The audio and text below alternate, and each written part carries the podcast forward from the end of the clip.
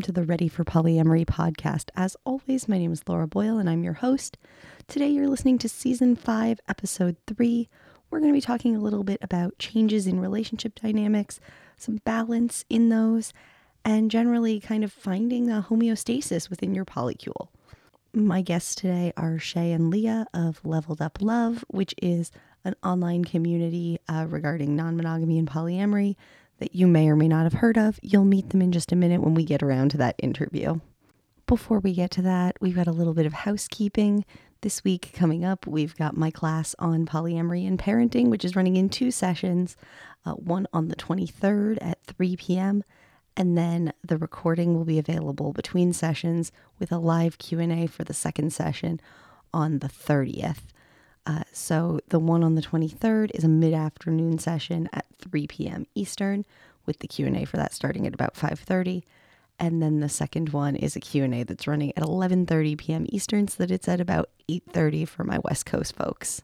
The same ticket gets you admission to both of those as well as access to the recording. Your $15 purchase of a ticket gets you and as many members of your polycule who want to gather around a computer monitor access to the whole class. I'll be throwing that link in the show notes, along with, of course, the blog, um, my social media. We've been having some really great conversations on TikTok. You should join us there if you're not following me already. It's at Ready for Polyamory. And uh, in general, our Facebook group, which is a really good community. We're about 600 people at this point, And, you know, we have a lot of fun. Speaking of Facebook communities, that's where today's guests sort of got their start in doing polyamory event organizing and education. So, without further ado, we'll go into this interview with Shai and Lea of Leveled Up Love. So, thanks so much for being with me, Lea and Shai. Uh, would you like to introduce yourselves a little for our audience in case anyone doesn't know who you are? Well, I'm Shai, uh, Shai Fishman, and I'm co founder of Leveled Up Love.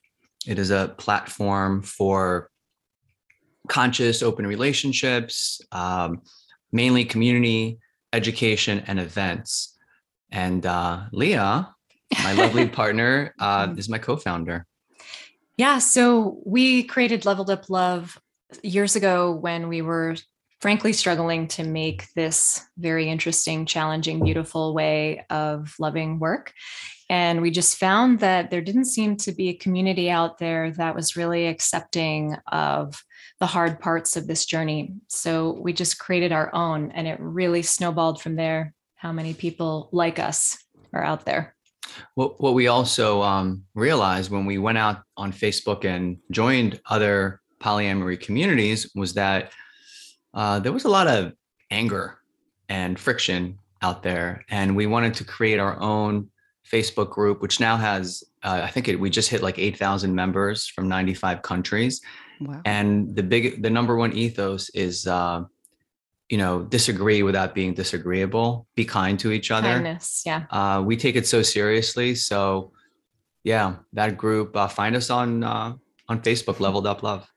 yeah, definitely a lot of Facebook groups can be relatively contentious or like depending on how they're run and moderated, it can be sort of a wild experience. So it's great mm-hmm. that you mm-hmm. guys were able to build a community that matches the way you wanted to experience these relationships and to help people sort of build their own uh, experience with this in a way that was more supportive right yeah i i would add that uh, Gabor Mate said something really incredible in a documentary called The Wisdom of Trauma. Highly recommended for anyone who suffers from anxiety or especially around this. And that it was the idea that what really hurts about hard things is not the thing, but the feeling that we're alone with our feelings. And in Leveled Up Love, we really don't want anyone to feel like they are alone with how they how they feel. Yeah, and um, it's also important to note um, how we've evolved, both of us, um, and how our community has evolved because of that, because our messaging kind of changed. Um, I was a, uh, I'm a recovering polyvangelist for one, and uh, so now I, you Not know, me. I, I really, you know, was out there just like, why would anybody do monogamy? But now it's mm-hmm. really about conscious relating and honoring everybody's choice and everybody's journey this is certainly not for everyone. And the biggest shift for us honestly happened when I ended up reading Polysecure mm-hmm. and we eventually brought Jessica Fern on as one of our key educators in our in our program. But when I when I heard that book, um, I, I did the audio mm-hmm. version. I think I drove for many many hours. I spent a lot of money on gas listening to that book, um, and it was incredible for me to finally understand that just because a polyamorous partner gets it intellectually, it doesn't mean that their nervous system is going along for the ride. And once I got that, that it wasn't just like a quote choice that somebody makes in their mind to get it, to understand it, to want to share, to not feel jealousy, it was literally rooted in, like in their cells and in their nervous system. And it's not something they could choose, simply choose to not be, right? Uncomfortable, you know, with jealousy and beyond uncomfortable. So our, you know, key focus is on first for us to understand, but then to share the intersection of polyamory and, you know, woundology and traumatology and, and all of that. Yeah, I was at a conference this weekend where someone in the middle of one of their classes um, about polyamorous relationships cited uh, Jessica's book in trying to talk about sort of this idea of earned secure attachment and addressing your traumas mm-hmm. within relationships and how important that is and how sort of acknowledging where your partners are and the sort of changes in growth that you might need to do and being willing to admit that like the style that you thought was going to work for you when you walked into this might not be the moment like the style that's working for you at the moment when you're in it because you might find that something is particularly triggering of someone's attachment wounds or particularly difficult and like none of us are perfectly healed humans at the moment that we're existing in life right so we need to be prepared to like go with where we are and adjust accordingly. It's it's such a valid point and you know when i met Shai i had met him about 3 weeks after i separated from a 12 year monogamous marriage. The only experience i had had with anything open was kissing a stripper at a strip club with my ex and a horrific um, attempt at a swinging lifestyle from like family, not family friends, friends, adult friends of mm-hmm. ours. And I was like, mm-hmm. yeah, that looks horrible. So, you know, when I met Shai, I was like, wow, there's this whole other way to do this with integrity and disclosure and honesty. And but then as we went into it a very specific way, there was a very specific structure that we mm-hmm. went into right away. It took me several years of unpacking my needs, my boundaries, um, and that midpoint between how much openness do I want versus what can my nervous system handle. And I realized I was like, oh, I don't have to do it this way. There's other ways we can adjust this and that's what we've been doing is fine tuning where we sit on the spectrum mm-hmm. of what our structure looks like rather than the very extreme way that it began. Yeah let me let, let me share some vulnerability here. Oh boy. Lea's like a very unique way. What in the world is she talking about? Your listeners might be like tell me more. What well, strange thing them, have but... they done strange that nobody else has done. It was strange for me. So we we um you know I I was monogamous for decades and then uh, ended up um you know bringing up the concept of polyamory with my now ex-wife and um her name is Danielle and Danielle and I like literally had a 3-year discussion before we opened up mm-hmm. and we finally did. And then 7 months later she asked me for a divorce. That never happens and it just was too difficult for her and i didn't understand why she couldn't just get it like just get it it's free love it's so simple right? So she went on to have a relationship with uh, her at that time the boyfriend that she, who was my metamor and i mm-hmm. and i had a relationship with her metamor technically and when she asked for a divorce i said you know what? Let's ask everybody to move in instead of like splitting up the home. So we ended up living with her boyfriend, my girlfriend, and four kids. So eight of us mm-hmm. lived on the same property for about three years. So it was an amazing transition, a very, a pretty healthy transition uh, for the kids. but then when I started, uh, when I went on to continue in polyamory, I had this idea that you always had that I was a very committed person. Mm-hmm. So if I had two partners, they were both my quote primary partners, even though that doesn't make sense, right? You can't mm-hmm. have two primaries.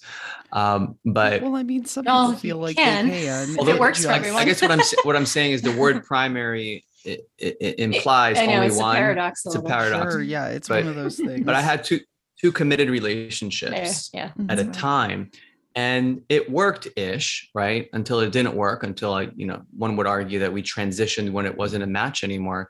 But when i so when i met Lea she was coming into a relationship that you know at the time was one and it quickly transitioned as well. And then six months later after Lea and i built really deep roots together i met chrissy and went in deep really fast because that was my modus operandi at the time Mm-hmm.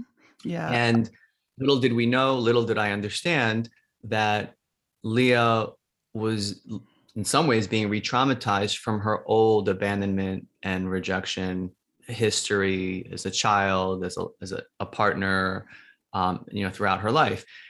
I again back then didn't know what I didn't know, so I went forward with it, assuming that Lea just needed to walk through the gauntlet and she'll come out on the other side and everything will be fine and you know four years later five years later until i finally read jessica's book did did the light bulb go off for me i think it went off for her earlier but it really went yeah. off really went off for me and i changed my ways like i decided that it was time for me to actually change how i practice polyamory mm-hmm. which ultimately led to a lot of things like the secure poly collective program but also um, this new phrase. Would you like to share? Okay. Yeah. So the philosophy we're cultivating around open relating in any form is eco amory. And we love the environment. So mm-hmm. eco feels really good because it's approaching love from a way that is incredibly mindful and conscious about how it moves through the entire relationship environment, everyone who's involved, and looks at it as a holistic ecology. And the goal is to create fulfilling, healing, and sustainable open relationships because, in general, if we like a relationship, we'd like to keep it. And what we find is that our approach, we didn't know what we didn't know about attachment and trauma mm-hmm. and attachment primal panic, which is something Jessica talked about, which explained what I experienced in the beginning. But what we're finding is that people are venturing into this uncharted territory with no map, no compass, no guide, and an otherwise healthy, maybe not easy, but healthy and productive exploration into this is thwarted simply by all the obstacles we didn't see coming. So, luckily, we took a bunch for the team. You're welcome. Mm-hmm. but and we almost there were moments. We had real crisis moments but each step of the way we asked each other do we want to make this work together? And how do we find our sweet juicy middle that yeah. can work for us? And that's all we want for everyone. And what's interesting too is recently i've been thinking about the ecology but it's like the internal environment and the external environment. Yes. So mm-hmm. to put more more color on that the internal environment is the your parts right? Mm-hmm. You've got a whole ecology that had your 12 year old, your six year old, your your your your history of trauma and different different relationships. What does that look like, and how can we talk to those parts and love those parts up and work with them? Yeah. And then the external um, ecology or environment is not just your partners, but your partner's partners, and maybe even their partner's partners. And how do we outreach to our metamors? And that again, um, to give an example, is Lea and I are dating somebody new, and I've been actively reaching out to her husband to mm-hmm. build a brotherhood with him. And that's become one of the most beautiful parts for me of polyamory in general is like going from like, who's the boogeyman? Who's the boogie woman on the other side that I don't know mm-hmm. to, hey, I'm normal just like you, and I'm scared just like you. Let's talk about it. And brothers and sisters start to heal. I think, you know, stuff that's transgenerational. Yeah, so I relate to a lot of that. Definitely um throughout my own polyamorous journey, I've been in all kinds of different configurations as listeners of the podcast have sort of gathered from bits and pieces that have come out. Things like I lived in a cohabiting V that was one of those two primary situations that you guys were talking about for several years. Um, and also, I was in sort of more heavily hierarchical, and now I'm in less hierarchical setups, right? So, mm-hmm. like, this sense of you need to figure out what works for the individuals involved and adjust as needed to sort of maintain homeostasis for the whole polycule, right? Like, make sure that everybody's actually healthy within the network. It's like if you're all a connected lake system, how do you avoid making it so that there's a storm at one end that doesn't impact everybody all the way across? Or that when it does, you're at least being mindful of how it will and taking care of one another on the other side of it. Mm. And I think that yeah, there there might be approaches that are. Oh, I'm sorry. Yeah, there might be approaches that are more like I'm the sheriff around these parts now, guns blazing, coming in. I want what I want, and I think that certain folks will want that and are comfortable with that degree of sovereignty and autonomy and flexibility. Great. What we're finding is that as people are adapting to the idea of this, mm-hmm. the idea of care, it's really based on caring for the ecosystem. You don't have to be best friends, you don't have to be lovers, mm-hmm. but there's a sense of rather than what can I get out of this exploration and take for myself, instead of how can I add to this ecosystem? What right, can like I bring? Stewardship and compassion yes, for the relationship network as a whole. Yes. Right? Love that word. A tweet yep. that I had recently get a little bit big, nothing I do ever goes viral, but a little bit big was one that said, there you go. Uh, I want my polyamory to be a little bit less worried about compersion and a little bit more about compassion. Oh, because I think if you're compassionate first, the rest of it will follow. Yeah, within your network. Yes. All around, yeah, yeah. Right? Because like think, it's great to strive for a particular emotion in a particular moment, but even if you're not feeling it, if you act compassionately toward the people in your network, be it your partners or your metas, eventually you'll get to a place where the rest of it will be above neutral at some point. Yeah. Yeah. Oh, 100% comper- compersion is always a concept I've struggled with, and there are ways it's used as a weapon to mm-hmm. say, well, you don't belong here, or you must not really love your partner if you don't feel it. And what I'm finding is that, like to your point, it's like it's like a flower, it's like an orchid, very delicate orchid that requires very careful nurturing to grow and is easily killed mm-hmm. but with the right care which starts with compassion is like the soil mm-hmm. for that to sprout under the right conditions yeah and like yeah. as uh, one of our blog posts here says compersion is not mandatory although it is a wonderful fringe benefit I like that. Yeah. I love that. Well, we're going to make this podcast edition go viral. We're just dropping a lot of really we'll amazing uh, truth bombs here. um, I wanted to share a little bit about um, what we call the five pitfalls of open relationships. Sure, I'd love to so, hear what your top. Yeah, my top my top five, uh, and that's from like for for for us personally, but also to all the mm-hmm. polyamorous mm-hmm. people we've surrounded ourselves with and and the members in our group. I think we were able to group it into these five areas. The first is obviously community. Mm-hmm. So, you know, you have many, many people, especially who, who are not near major cities, who feel alone. Um, so having community, having people to talk about these things that that are so foreign to everybody else around you is important. You know, there are many, many people who seek out th- their therapist for support when they realize they want to be poly and they're like, no, what is that? Polyamory close the doors. You need to work on each other and not, you know, ever think about opening up. Mm-hmm. So having a community of of like-minded people, I think it's important, but very specifically a community that is about what we just talked about.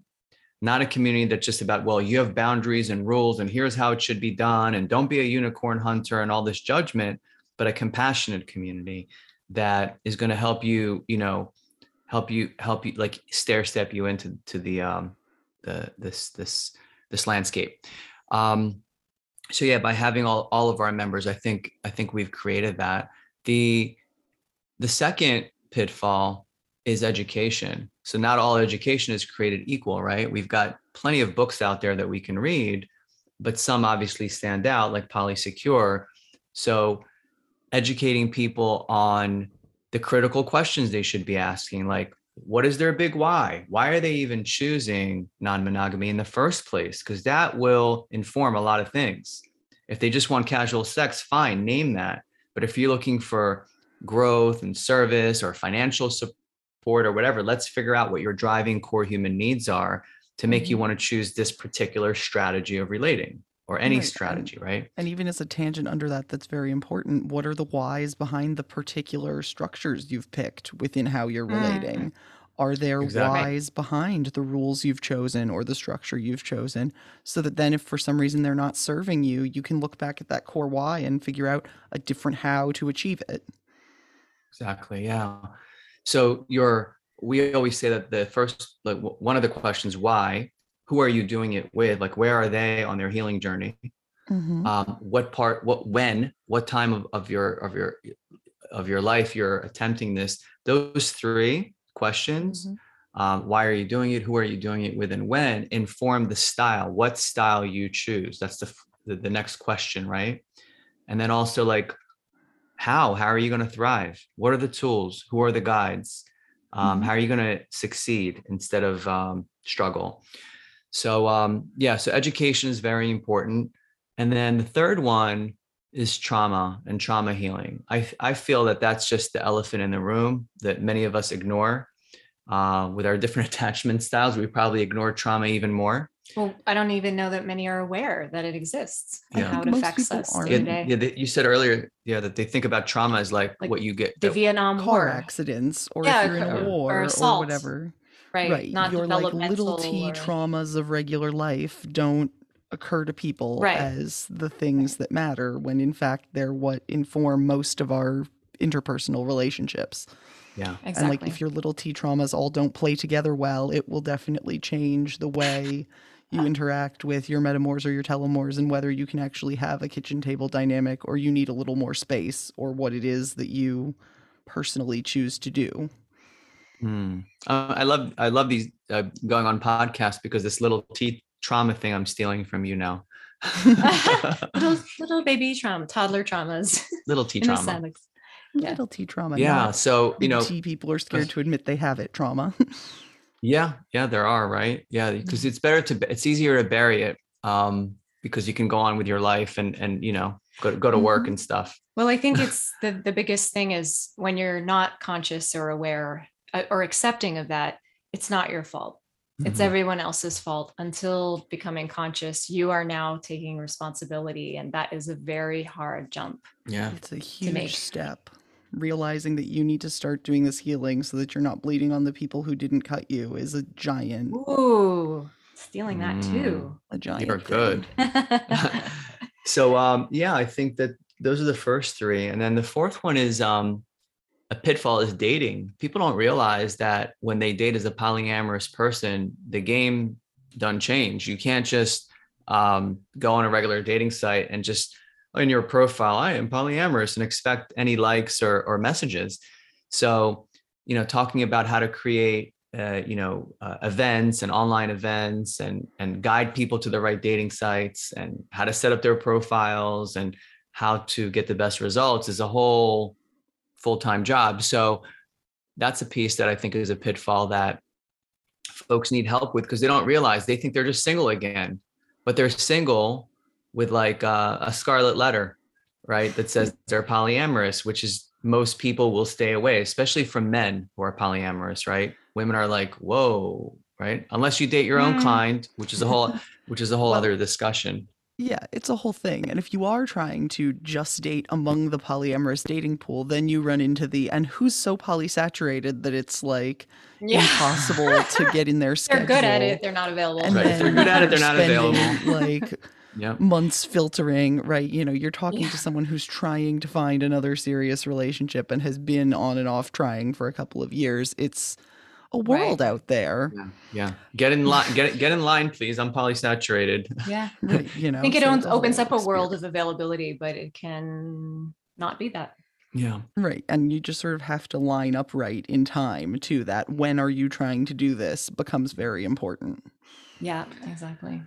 Yeah. And the last one to share is that um, you know, we find that we we lose a depth of connection. Let's be honest, like love is is we we say that love is unlimited and expansive and um but there are limitations on time and when you're splitting yourself two ways, three ways or more, you are spending less time with say your primary partner and you start to lose that depth, right?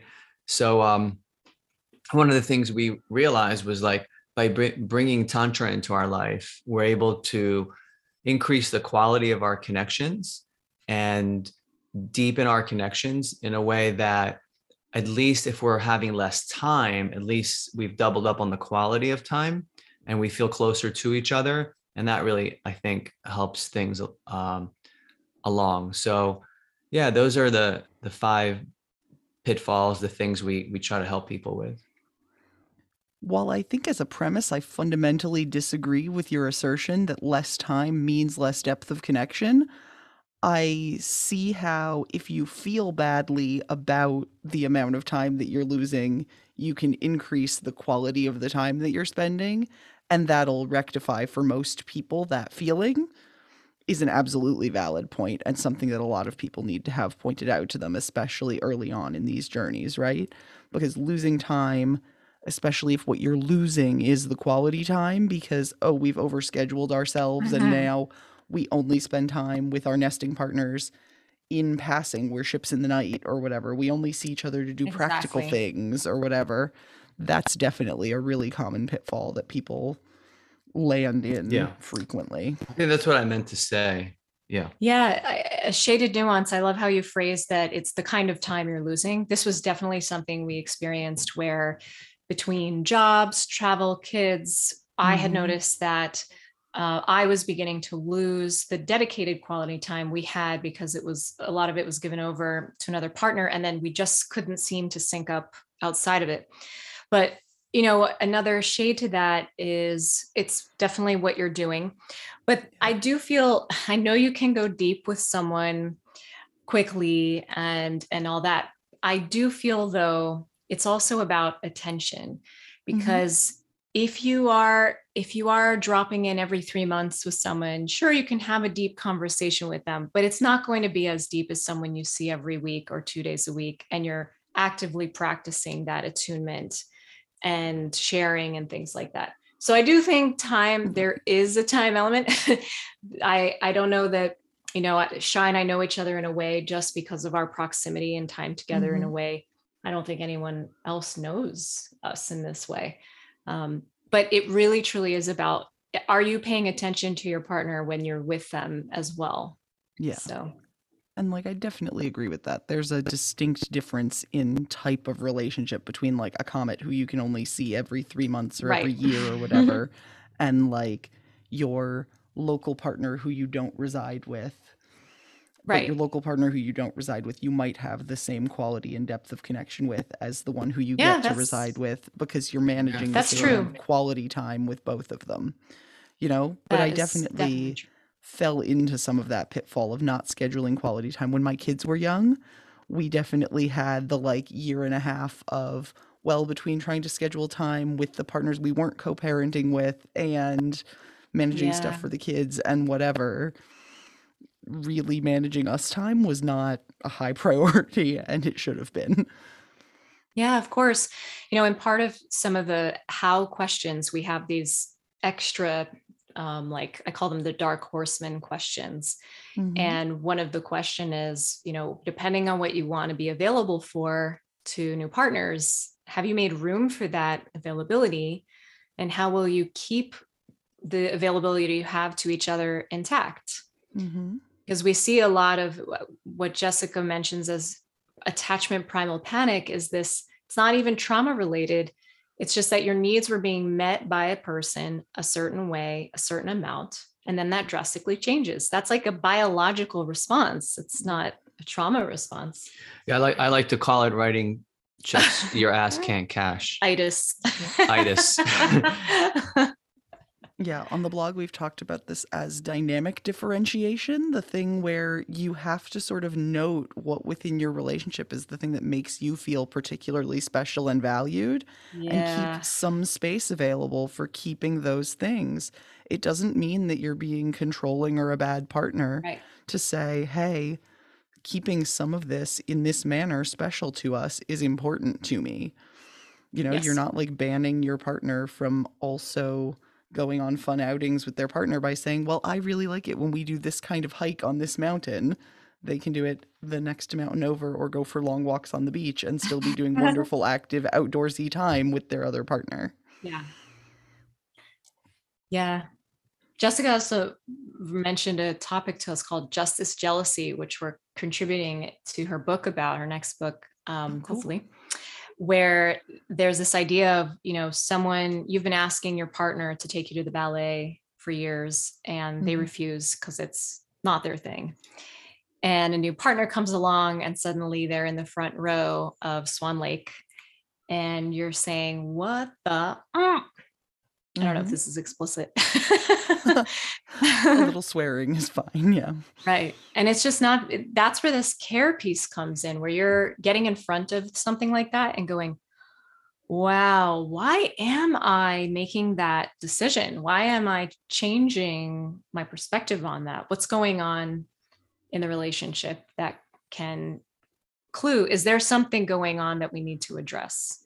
Yeah, it's interesting because it's if we're being honest about it, when we've got a nesting partner that is reliable and predictable, Mhm. we're not going to try as hard. You know, we get a little complacent. It's Right. just the way it is. We have somebody new that we're trying to impress and win over because we want them in our life. We're going to go on that hike we didn't want to go on because that mountain's too high, or we're going to go to the ballet, which we hate, but what the hell? Let me make a good It's first two hours. first Right, impression. You know, first impression. hmm yeah and and i think that like let's let's in some ways let's honor that that that's a part of being human like you're if you're trying to impress someone because you want them in your life you might do some things that you wouldn't do with your nesting partner is it going to fly over no Right. it's going to definitely You upset should upset your partner but again g- going back to compassion let's just be compassionate for for who we are and the parts that the parts of us that that you know act in certain ways to get needs met Well, right. And we've talked uh, on my site about balancing new relationship energy and established relationship energy and sort of Mm. visualizing them not as like fixed states, but as different balances of like, I use the different Greek words for love of how to visualize it. Because if you think of new relationship energy as like a lot of ludus, the word for playful love, and eros, passionate love, and then Mhm. established relationship energy as times when the balance is leaning towards like pragma, which is like companionate, and Right. like storge, which is the familial one. And you go, okay, well, I just want to make sure that I'm not only throwing that at my partner. I'm showing them moments of the like playful side of me and making room for Absolutely. spontaneity and things like that to show that care. I And tried to making that tickle you today, intentional choice. yeah yeah that makes a lot of sense Because like Yeah. taking the moment to be intentional and compassionate makes everyone's little sort of rising tide happen and then all boats are higher. Of course, I'm not sure I know many people who would love that they're observing how they're, we call it ORE, like gold ore, but old Mhm. relationship energy, but established too. If it was settling into that, and that's really the only dimension it's taking on, and let's say one of the partners doesn't have a new love or an NRE stage love. So now their relationship unless they magically go out and find someone, which we just established is easier said than done, Yep. they're not experiencing that dimension, but observing their partner doing that. And envy yeah, it, it Yeah. might not even be jealousy. It could be jealousy in that it feels like it's being lost, but it's also envy because you feel like it's something you're not having. So, again, like total compassion for the tendency to do that. What we want folks to do is try to see it coming, or when it does come, learn how to consciously talk through that so that the person feeling scarce isn't judged and the Mhm. person on the other side is also not feeling judged. We got off on a little bit of a tangent in the conversation at this point about uh, building intentional security in your relationships and how sometimes uh, working with your partner to figure out what their needs are in a particular relationship or in regards to your activities when you and your metas are all in the same space is one of the changes that can take place within relationships or within the framework of a particular relationship that you're in over time in order to build that sort of comfortable balance for you. And that finding that balance is one of the reasons that people have so many changes within relationships, especially in sort of the early part of their polyamorous journey we got a little bit sidetracked in our conversation by a very kind of in depth example uh, from Shai and Lea's relationship that maybe won't be as completely applicable sideways across other people's relationships. So I ended up cutting it from our interview transcript. But here's the rest of what we talked about afterwards. I think in general, this idea of like negotiating clearly and being more compassionate and aware of what people's potential triggers are and responding kindly about it Yeah. is the best thing we can do. And also, generally, being understanding if our partners didn't know ahead of time until we were in a situation, because a lot of us are Yeah. flying blind in these situations, especially at first. Yeah. Yeah. Yeah, I the acronym I have for that long phrase is when you walk past your bedroom and you hear people having sex and you realize you're not the one having it and you're like, "Oh shit." Mm-hmm. so somehow I'm going to make that fit into oh shit because that's mm. The oh, OSHA it's just this it's just this feeling. It's there's many factors but it's this feeling that none of us were trained for that oh my god that's happening and b oh my god did i agree to that? Did, is that what consent to this actually meant?